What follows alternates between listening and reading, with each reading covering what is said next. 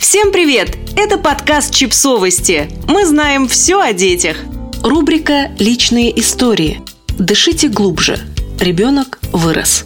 Автор текста Евгения Истомина – с маленьким ребенком тяжело, с взрослеющим ребенком трудно. Это разные вещи, потому что мелкие дети бесят до трясучки куда реже. От подростка ждешь помощи адекватной его возросшим силам и стойкого несения возложенной ответственности. А получаешь столько всего интересного, что непонятно, за какую проблему хвататься. И все это на фоне «поймите свое дитя», у него сложный период, ему трудно, он нуждается в понимании и поддержке.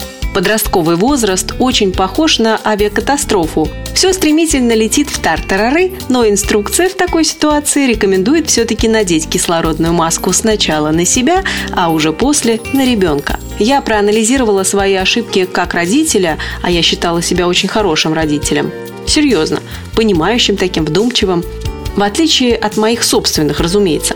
И надеялась, что уж я-то их ошибок не повторю ни за что. У меня были совершенно обычные родители, и претензии у меня к ним были стандартными. Не понимают, не считаются. Нет, товарищи, решила я, у моих детей все будет по-другому.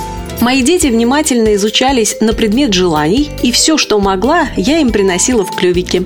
Но какие-то их «хочу» оставались без воплощения, неизбежно. Я быстро осознала ограниченность своих ресурсов и очень переживала на тему, что я не Господь Бог. Их проблемы решались мной в режиме пикирующего бомбардировщика, исходя из того, что дитя надо защищать в любом случае, и я на его стороне всегда, и это не обсуждается. Далее. Меня мало хвалили в детстве, а хоть какое-то родительское одобрение надо было заслуживать героическими подвигами.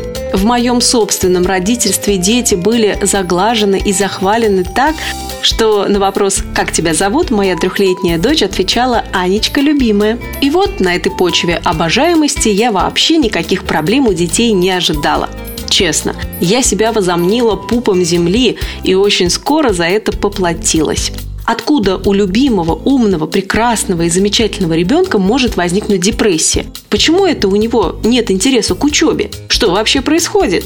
И главное, откуда агрессия в мой адрес? Ведь я же всю дорогу любила, обожала. За что? А зато я и у других матерей, умных и хороших, наблюдаю часто тот же самый крен.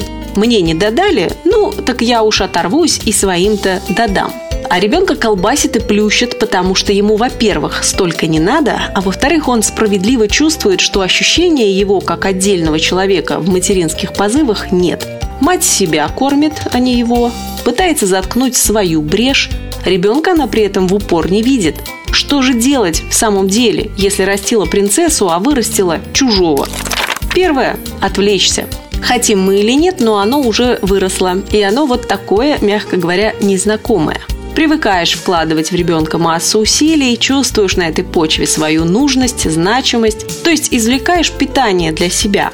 Взрослеющий ребенок отказывает нам в этом виде пищи, а новый источник еще создать надо. Хотя это не так сложно, как кажется. Нужно просто вспомнить, что вы любили делать до того, как нагрянуло материнство, и попробовать пройти в этом направлении. Второе. Ужас, свобода и новые отношения со взрослым ребенком. Когда понимаешь, что ребенок в тебе уже не нуждается, как в раннем детстве, это сначала ужас.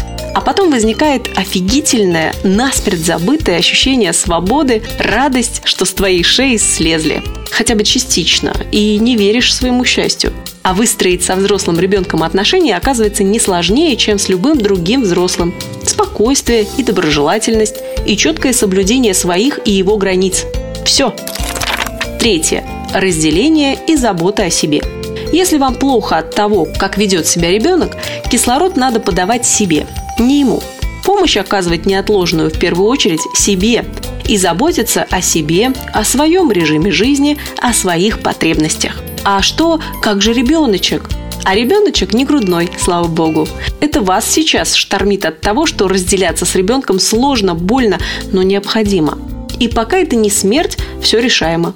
Но чем тяжелее проблемы у ребенка, тем быстрее нужно разделяться. Да, он бестолочь, да, но с тех пор, как он сам решает, куда ему идти, пусть живет свою жизнь, а вы будете жить свою.